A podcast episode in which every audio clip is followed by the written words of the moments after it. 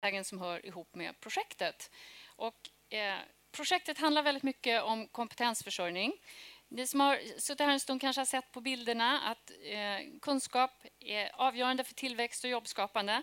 Men kompetens är också en förutsättning för mänsklig blomstring och utveckling. Och det ska vi utforska här idag. Jag heter Ann-Kari Denius och jag är kommunikationschef på Ratio och jag ska moderera eh, förmiddagen eh, som avslutar med lunch ungefär vid 12. Vi ska gå igenom fyra olika aspekter på kompetensförsörjning. Först ska vi prata om själva kompetensbegreppet. Vad är kompetens egentligen? Sen ska vi titta på rekrytering och vad företagen själva kan göra för att underlätta sin kompetensförsörjning. Vi ska prata om regional konkurrenskraft och utbildningssystemet. Och avslutningsvis så ska vi prata om arbetsmarknadens funktionssätt, alltså lönebildning, kollektivavtal, inträde på arbetsmarknaden och just det här med, med lönsamhet både för individer och företag. Och då kopplar vi tillbaka till kompetensbegreppet.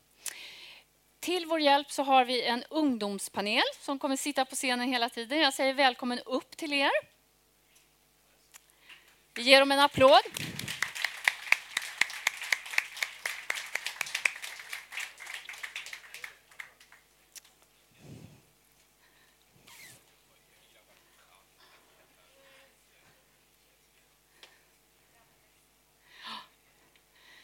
Och då tänkte jag ge er privilegiet att inleda det här. Eh, så jag skickar runt mikrofonen så får ni presentera er själva och också lite kort nämna vad är kompetens just för er. Tove, du får börja, så skickar du den vidare till Jakob sen. Mm. Eh, tack så jättemycket för, för inbjudan. Eh, kul att få börja också. Eh, jag heter Tove Liljeholm och jag är vice ordförande för Ung Vänster. Eh, jag har varit med i, i det förbundet i tio år, någonting sånt där. Eh, och som de flesta kanske känner till så är vi Vänsterpartiets ungdomsförbund, ett socialistiskt och feministiskt ungdomsförbund. Eh, jag tänker att när man, kan, när man ska prata kompetens så kan man prata, eh, man kan prata väldigt flummigt och man kan prata ganska konkret. Eh, Försök och, vara konkret. Ja. Eh, det är svårare. Jag tror så här, kompetens eh, tycker jag är förmågan att hantera de situationer som man ställs inför. Ehm, och jag tror också att kompetens är precis det som är ehm, det, den potential Sverige har att konkurrera med omvärlden när det gäller olika eh, aspekter. Det, det, är just, vi kan inte tävla med liksom lägst lön eller den, här, den biten, utan det är just kompetensen som är, som är viktig för oss. Jättebra, tack. Skicka vidare till Jakob. Eh, ja, hej. Jakob Lundberg heter jag, sitter i Moderata ungdomsförbundets förbundsstyrelse. Eh, jag är också nationalekonom och har jobbat på Ratio en gång i tiden. Eh, och när jag tänker kompetens så tänker jag i, lite i kontrast till begreppet kunskap. Och då tänker jag att kompetens är mera alltså på arbetsmarknaden. Vad är det som gör en produktiv på arbetsmarknaden? Och då behöver det inte bara vara ett sånt som man lär sig i skolan utan det kan handla om tidigare erfarenhet och, och, den typen av saker. Men just det här, vad är det som gör att man kan eh, excellera på arbetsplatsen? Så tänker jag kring kompetens. Tack. Joakim? Ja, hej, jag heter Joakim Rönnbäck och jag representerar Liberala ungdomsförbundet, alltså Folkpartiets ungdomsförbund. Och, eh, när vi resonerar från politiskt håll om sådana här äh, ekonomiska breda modebegrepp så äh, är det viktigt att vi håller dem just breda och inte försöker att på, liksom, kidnappa dem politiskt, vilket vi gärna gör, medvetet eller undermedvetet. Äh, därför har jag fastnat för två saker i Ratios material. Dels så finns det en definition av en psykolog som heter Robert White, där kompetens är någonting i stil med en organisms förmåga att eh, interagera med sin omvärld. Och det kan låta flummigt, men samtidigt så säger det någonting om att kompetens är mer än bara liksom, strikt arbetsmarknad eller mer än bara utbildning, utan det är en process över hela livet och alla eh, livets fält. Jag tycker också att det är fint att Ratio eh, i lite folkbildningstradition eh, lyfter pragmatistiska tänkare och eh, talar om kompetens som eh, erfarenhet. Och det säger också att eh, vi ska prata om mer än bara utbildningspolitik här idag, utan om saker över hela livet. Absolut, och alla kommer att få ta del av det här materialet som ungdomspolitikerna redan har läst in sig på, som du märker. Det är jättebra. Elinor, varsågod.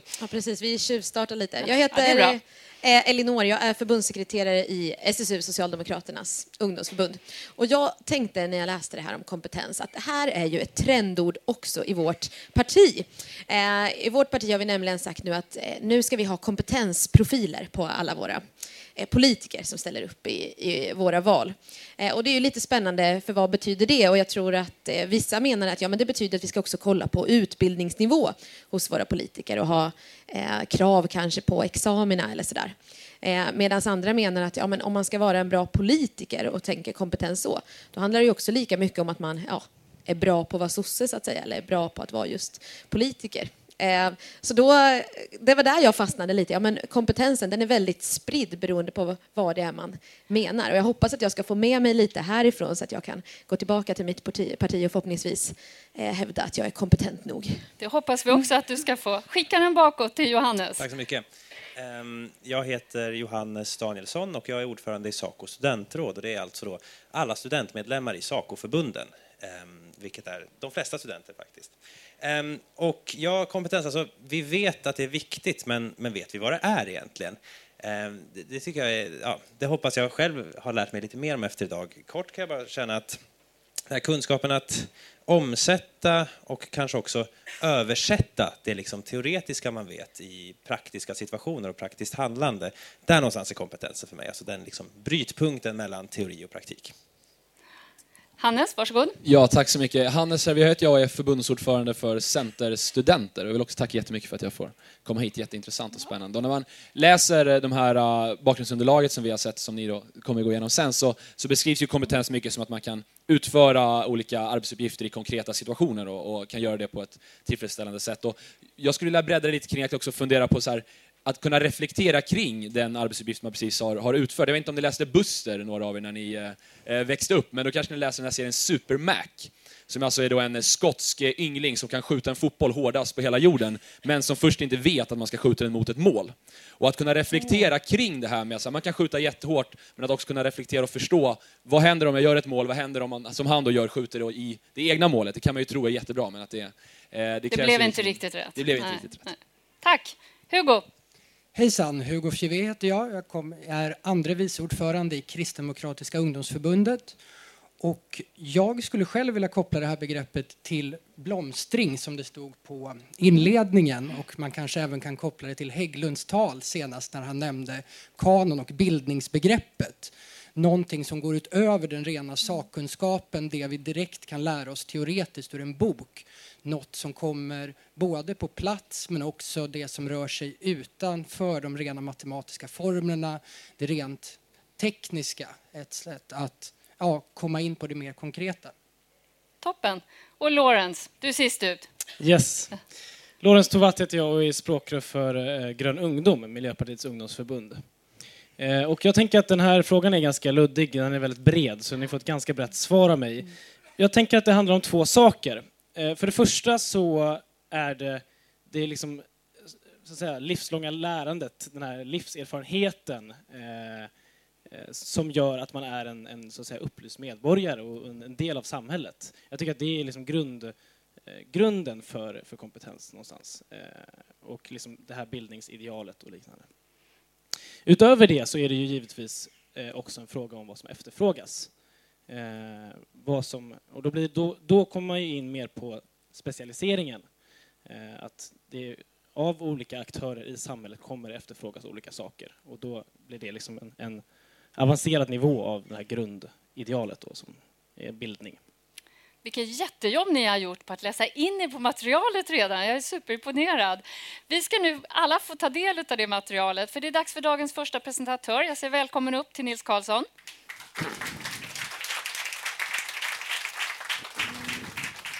Nils eh, VD på Ratio har skrivit en rapport tillsammans med Elina Fregin som sitter här. Ehm, och nu får du berätta, vad är kompetens? Ja,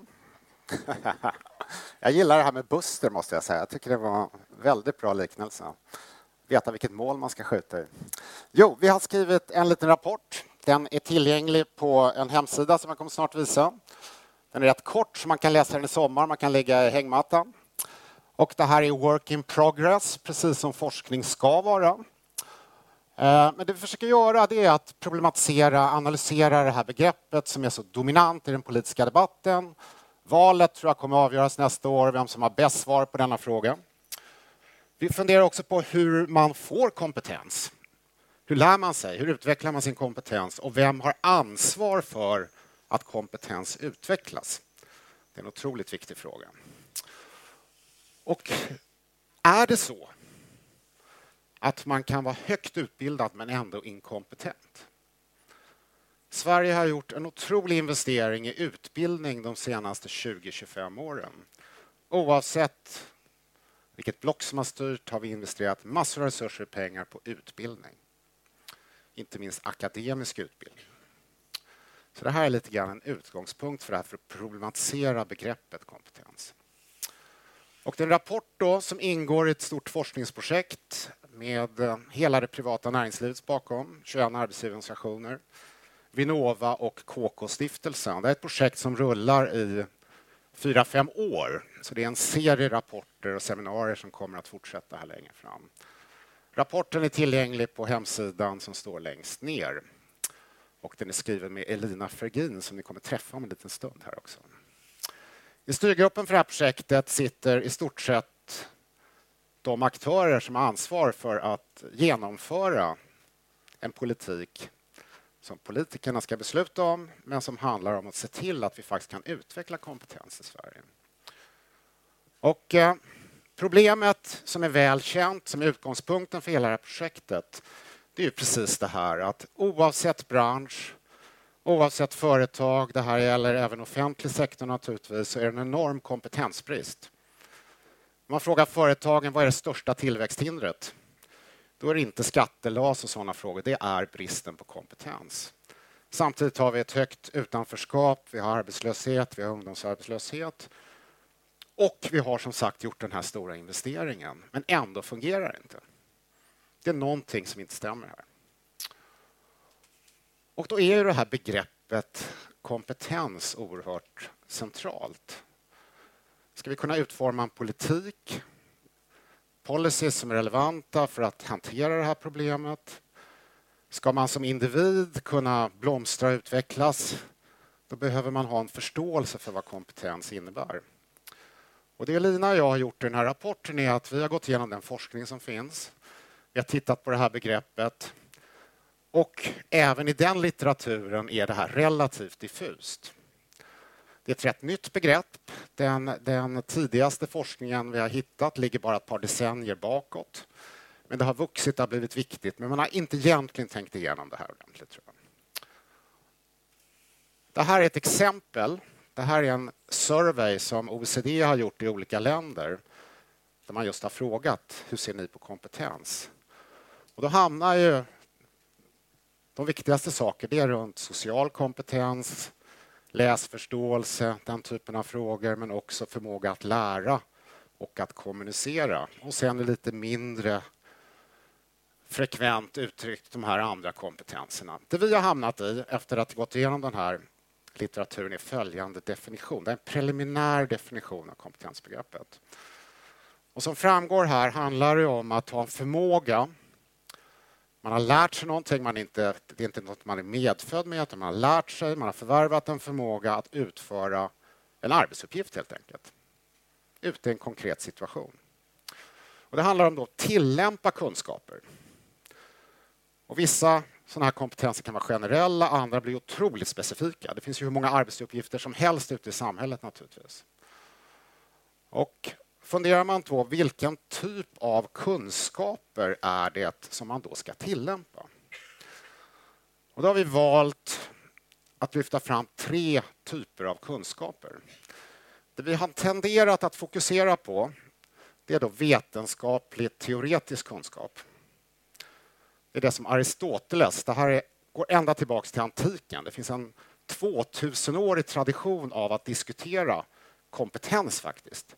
Men man har inte använt det begreppet på, på det hela. Det här är bevisbar kunskap, vetenskaplig kunskap, påstående kunskap. Men så har vi någonting som faktiskt är något helt annat. Det kan delvis vara tillämpa teorier, men det är något helt annat i huvudsak. Praktisk kunskap som man lär sig på ett helt annat sätt.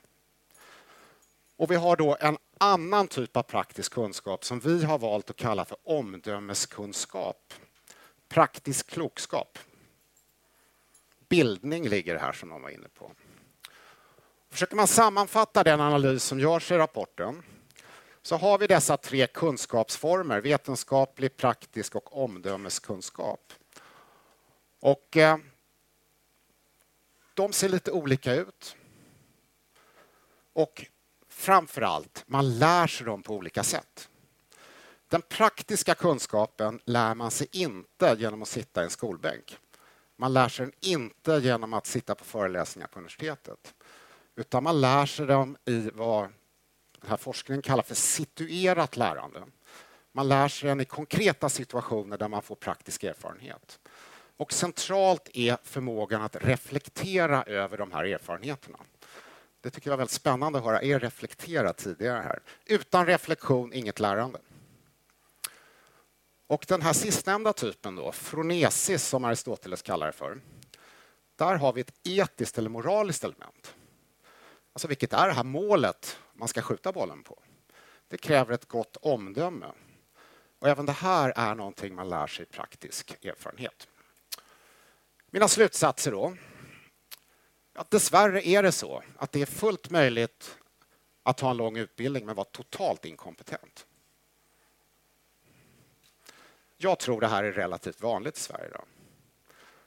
Det finns tydlig forskning som visar att vi har överutbildning i Sverige. Vi har satsat oerhörda resurser på utbildning men det resulterar inte i kompetens, det resulterar inte i jobb, det resulterar inte i växande företag. Kompetens då kan förstås som en balans mellan de här tre typerna av kunskaperna. Vetenskaplig, teoretisk kunskap, praktisk kunskap och omdömeskunskap. Och det är väldigt centralt då att kunna ge alla erfarenhet att reflektera över för att faktiskt kunna lära sig.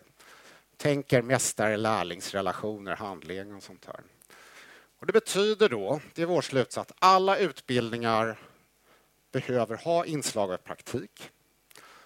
Det är ett stort ansvar för utbildningsinstitutionerna att tillse att så sker men det är också ett väldigt stort ansvar för arbetsgivarna. Att erbjuda praktikplatser, att se till att det finns handledning. Det går inte att tro som arbetsgivare att kompetens ska kunna levereras av utbildningsinstitutionerna enbart utan arbetsgivarnas medverkan. Det är helt avgörande. Dessutom naturligtvis har man som individ och som förälder ett oerhört ansvar för att själv utveckla sin egen kompetens.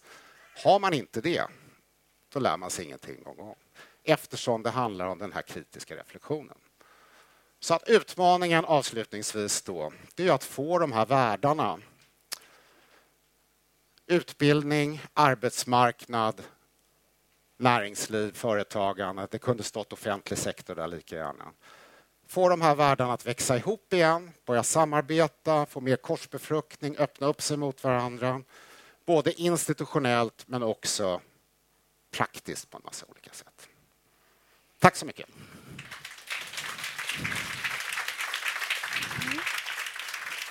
Härligt. Jag tänkte vi skulle fylla på det med att diskutera kompetensbegreppet och för det så finns det nu tre sakkunniga får jag väl kalla er. Välkommen upp på scenen. Ingela Gustafsson. Tack.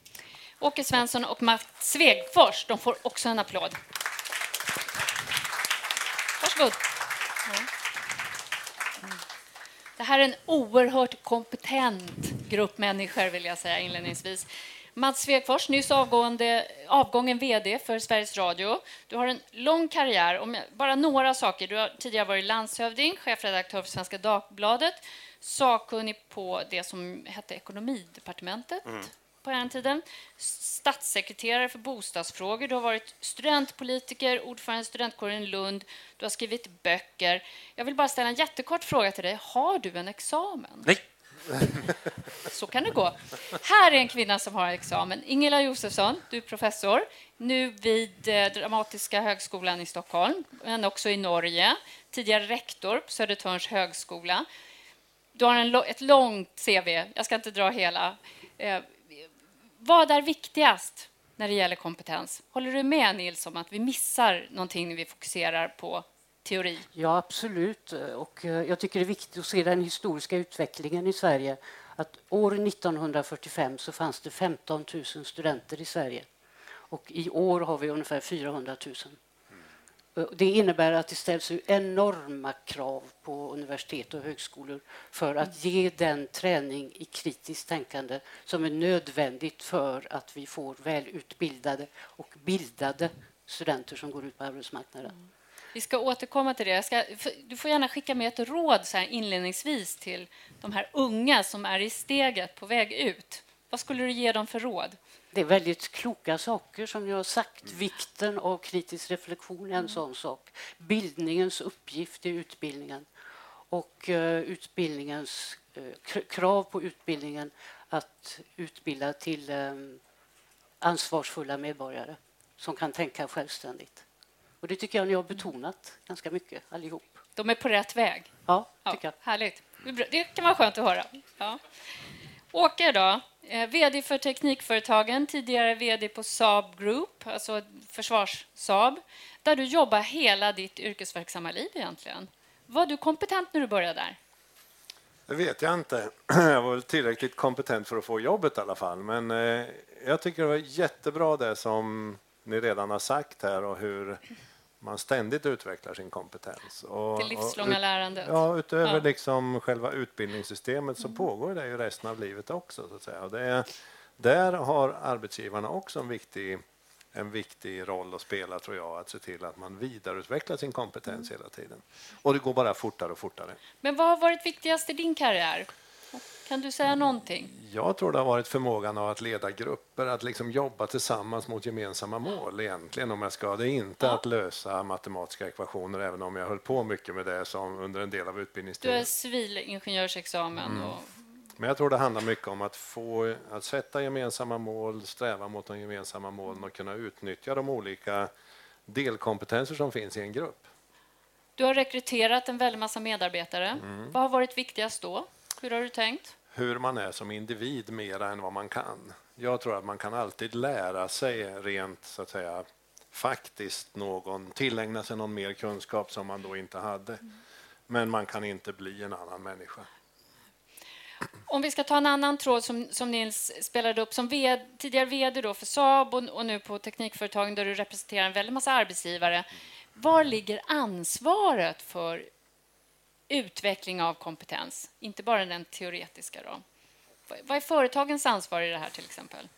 Jag tror att alla, alla aktörerna här har sin del av ansvaret. Det är klart att arbetsgivarna har en, en viktig del där, både i att, som vad ni var inne på här, alltså att skapa möjligheter att få kontakt mellan skolan och arbetslivet tidigt, så att man förstår att det är mer än det bara faktiska kunskapsinhämtandet, det är mer som behövs.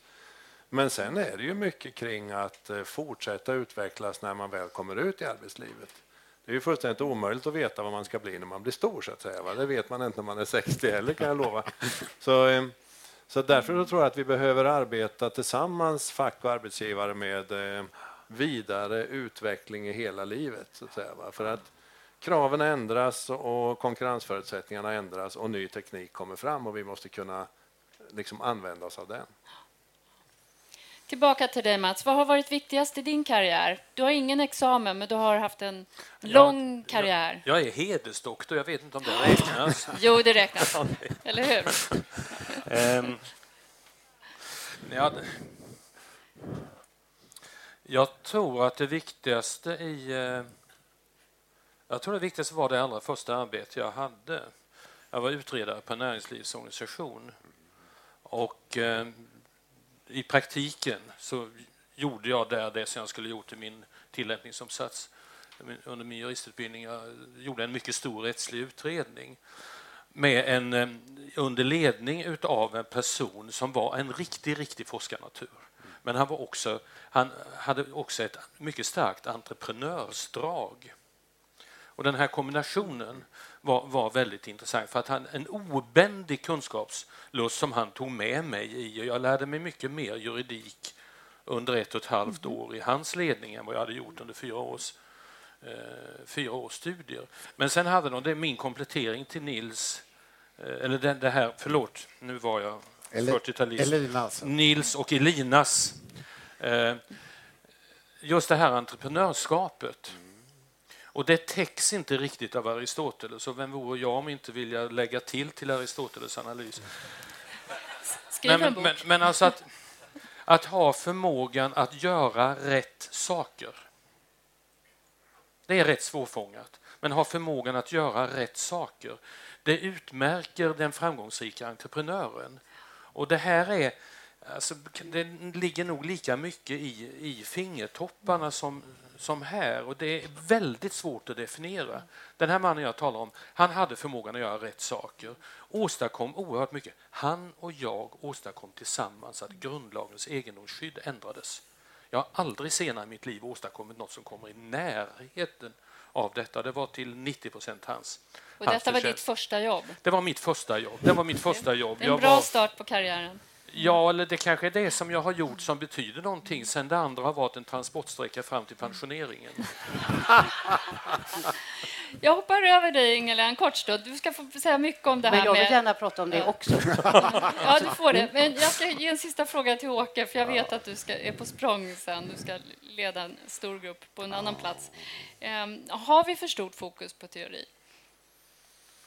Uh.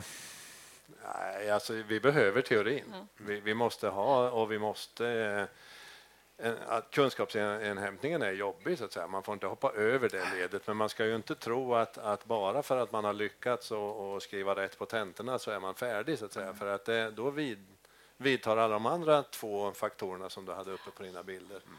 Så att jag tror inte att det är, vi måste ha ett stort fokus på teoretisk Fortsatt fokus på teori. Ja. Men sen måste vi förstå att, att det är de här eh, helheten som betyder något och de samlade egenskaperna och att alla behövs också. Det är ju inte så att, att alla kan stöpas till precis likadana, fullständigt kompetenta inom samtliga områden och sen så är vi alla varandras likar på det, utan det är klart att här gäller det att kunna kombinera olika personers färdigheter till att som grupp åstadkomma framsteg eh, och skapa konkurrenskraft på det sättet. Toppen. Eh, då, Ingela, det här som Mats pratade om, som sitter i fingrarna, eh, tyst kunskap, ja. har du forskat mycket om. Hur utvecklar man det då? Jag vill bara först säga att det var kicken i mitt liv när jag var färdig med min akademiska examen i språkvetenskap kom till eh, Arbetslivscentrum i Stockholm och mötte praktiker. Mm. Det, det var, var, först då saker och ting föll på plats. Ja. Ni lyssnar, va? Ja, det är bra. För det, det, ehm, det ställde stora krav på min förmåga. Jag gjorde bort mig, jag gjorde fruktansvärt många misstag i början för att jag pratade så ingen människa förstod vad jag var ute efter. Mm. Mm. Men det var i det här mötet som jag gjorde systematiskt i 18 år när jag arbetade med olika yrkesgrupper som jag lärde mig att hitta ett möte mellan deras sätt att tala och mitt sätt att föra in mm. teoretiska perspektiv. Mm. Och det var också på den tiden jag kom i kontakt med begreppet tysk kunskap och det handlar om det ett stort forskningsområde under 80-talet som handlade om hur datoriseringen påverkade människor i arbetslivet. Och det jag då först kommer att jobba med handlar om datoriseringen av handläggarnas arbete på Sveriges försäkringskassor. Mina tidigare akademiska kollegor i Göteborg tänkte hur kan du hålla på med något så urtrist mossigt? Men själv tycker jag det är att det är det jag har lärt mig mest av. Ja. För det vi då blev intresserade av är skillnaden mellan människa och maskin. Och där kom vi ju det på spåret att maskinen kan ta ställning till förutsägbara händelser men förmågan att göra en bedömning av en unik människas problem det är en kunskap som inte går att uttrycka i explicita begrepp. Den handlar om sinnenas uppmärksamhet, den handlar om någonting som man har i händerna kan man säga. Och det kallade vi då för tysk kunskap eftersom det då blev skillnaden från, mellan människa och maskin. Och tysk kunskap förutsätter ett väl utvecklat gott omdöme och ansvar, vilket jag tycker ni ska ta upp i er rapport också. Ansvarsbegreppet är viktigt. Och var ligger ansvaret? Ansvaret ligger ju i första hand hos den enskilde som gör den här bedömningen. Man måste skolas i omdömet för att också bli rustad till att ta detta ansvar. Och brist på ansvar ser vi ganska mycket så, av. Så den här listan som Nils det är både ungdomarnas, föräldrarnas, skolans och företagens ansvar. Ja, det är alltså, ingen som kommer undan här. Ingen har nej, större eller mindre ansvar. För om vi tar det på allvar som ni tog upp här, vikten av reflektion mm. över de erfarenheter man gör i arbetslivet, så innebär det att man behöver goda handledare som förmår att sätta igång den här reflektionen. Och det är arbetslivets fråga, tycker jag, företagets. Det är ju det du vittnar om också, Mats. Ja, först ska jag säga att Ja. jag tycker det är en väldigt, väldigt, väldigt bra papper ni har skrivit. Det är jätte, jättebra. Och det, men det finns ingen anledning att upprepa det ni har sagt, utan det är ju vad, vad kan man lägga till. Och när det gäller ansvar, det finns, det finns ytterligare en sån här komplettering. Å ena sidan, ska man fungera i ett konkret arbete så måste man vara lojal på upp, mot uppdraget. Men det finns den rakt motsatta saken också. Att in, alltså rätt inslag av illojalitet, att ifrågasätta, att utmana, att, att, att, att lägga till. Eh, Och det, det, det är ytterligare en som... Entreprenörskap är en sak, men det kritiska, man skulle kunna säga det intellektuellt skapande. Och det tycker jag att vad ni än är, att, att detta att ändå någon stund på dagen ifrågasätta det jag gör, det som chefen säger, de värden som finns, de kunskapsföreställningar som finns. Det kanske kan vara precis tvärtom. Och jag har, egentligen, jag, jag har egentligen aldrig tyckt jag har kunnat särskilt mycket. Däremot har jag nästan alltid tyckt att de andra är idioter. För de kan... kan Har det varit bra eller dåligt? Ja, det har varit i grunden bra. Ja. Det har varit i grunden bra. Så här, nej, det här jag gör, det är nog egentligen fel. Och så ägna en stund åt att fundera på hur det borde vara istället. Och det innebär att jag, jag, är, jag är mer nyfiken när jag är 65 år än när jag... Jag, visste, jag trodde jag kunde mer när jag var 19. Den känslan har jag också haft. Ja, Ja, om absolut. dig eller mig. Nej, men- men personliga... Nej, aldrig när det gäller dig. Nej. Vi ska faktiskt byta eh, uppställning här på scen. Eh, så stort tack till er. Eh, och medan vi gör det så tänkte jag eh, köra ett snabbt varv här för att höra vad, vad ni tar med er. Lorentz får börja eftersom du var sist ut förra gången. Har mikrofonen beredd. Varsågod. Ja, härligt med många eh, livstips man får här. Här kommer göra din karriär. Eller hur? Mm. Eh, nej men jag, jag, jag tycker att det här var väldigt... det, var en, det var en tydlig dragning först och sen så intressanta åsikter. Och jag tycker att det framför allt visar på vikten av ett liksom mångfacetterat utbildningssystem. Där det inte är så att man bara pluggar teoretiskt och sen så är man färdig med allt. Utan det måste in andra, andra slag, andra, andra delar av utbildningen. Eh, jag, jag brukar ta exemplet eh, ett giftermål, när man gifter sig.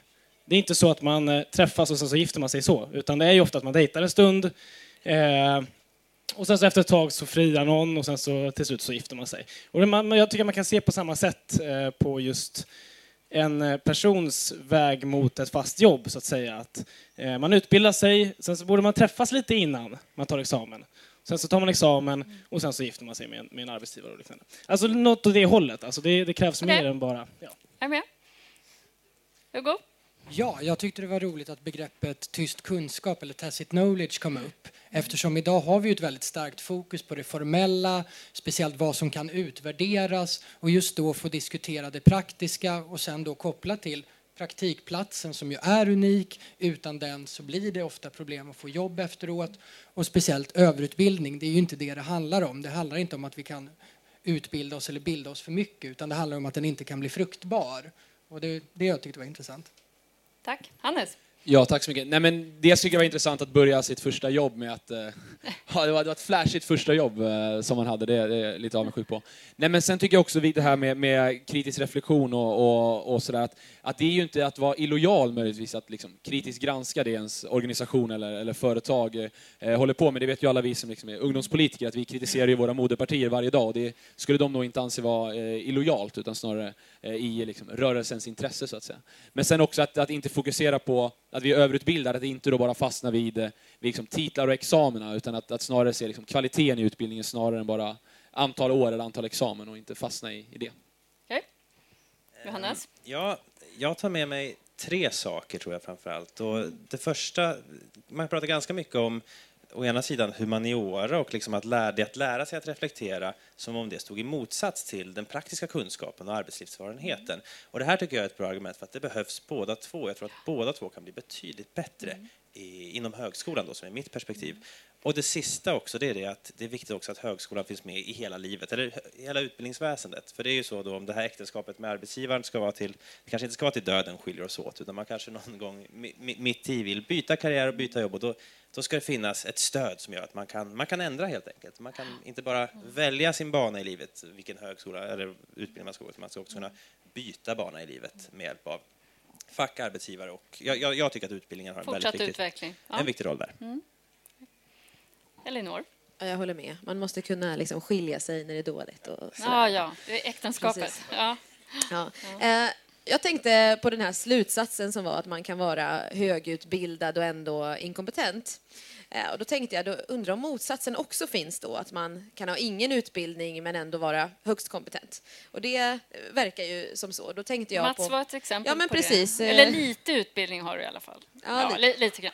Ja. Och då tänkte jag också på, på ett annat exempel som jag har varit i seminarium som är ju Fryshuset som till exempel ett projekt som heter Lugna gatan där man anställer personer som är egentligen då inkompetenta om man skulle titta på någon slags eh, utbildningsbakgrund. Personer som är ganska långt ifrån eh, det här vi klassiskt pratar om men som har just sin kompetens som är att känna de områdena som man eh, är i vid tunnelbanan eller sådär. Och det skulle ju aldrig funka att så här, typ någon som jag som så här, åh, 25-årig student som har läst lite sociologi, typ så. Jag skulle inte kunna komma och bara, nu ska jag stå här i tunnelbanan och... Alltså, så, det funkar inte för att jag har inte den Du kompetensen. skulle inte göra rätt, rätt jobb där helt Nej, jag tror inte Nej. det. Så jag, jag tänkte på det här med att man kan nog ha ingen utbildning också vara eh, Och vara eh, kompetent. kompetent beroende på Mm. det som efterfrågas. Tack. Joakim? Ja, eh, jag tänker likt Hugo på ehm, vikten av tyst kunskap och också, precis som i rapporten, att man inhämtar kunskap på flera olika sätt.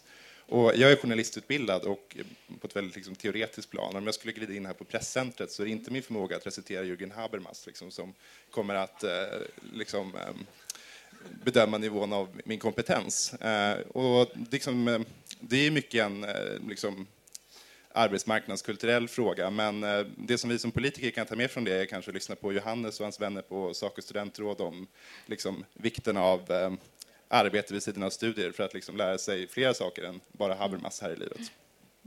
Jakob? Ehm, jag tycker det var intressant det här med, med praktisk kunskap. Jag måste säga det, det är liksom inget fel med teoretisk kunskap så. Jag tror det är en god ordning att man lär sig teoretisk kunskap i högskolan och sen går man ut i, i arbetslivet och förvärvar den här praktiska kunskapen. Jag tror att det är, jag är lite skeptisk mot den här utvecklingen att man ska utbilda sig liksom till fastighetsmäklare, personalvetare, att man ska lära sig den praktiska utbildningen i skolbänken som du säger, som liksom inte, inte fungerar. Eh, så därför så tror jag det är viktigt att man, man lär sig den här teoretiska kunskapen som kan vara historia eller litteratur eller vad som helst. Och så har vi låga trösklar in på arbetsmarknaden så att man kan gå in där och där lära sig på jobbet eh, den här eh, praktiska kompetensen. Och Tove sist. Ja, eh, jag, jag tycker att det är jätteviktigt den här eh, växelverkan, eller man ska kalla det, mellan just teori och, och praktik. Och jag tror att man kan vända på det också. Det är inte bara så att man utbildar sig och sen så går man ut i arbetslivet. Det kan ju vara precis tvärtom. Jag vet att till exempel Södertörn har ju eh, kurser där man kanske jobbar som fritidspedagog ett tag och sen så eh, läser man vidare efter det. Och där tror jag att det finns ganska mycket att göra. Eh, också vad gäller liksom uppvärderingen av, av den, den praktiska kunskapen. Där till exempel elever på praktiska program som, som har rätt till, eller, em, rätt till praktik eh, sällan får det. Eh, det är en ganska stor andel av de som, som, som ändå eh, ska ha möjlighet till, till att lära sig praktiskt på, på arbetsplatsen som inte får göra det.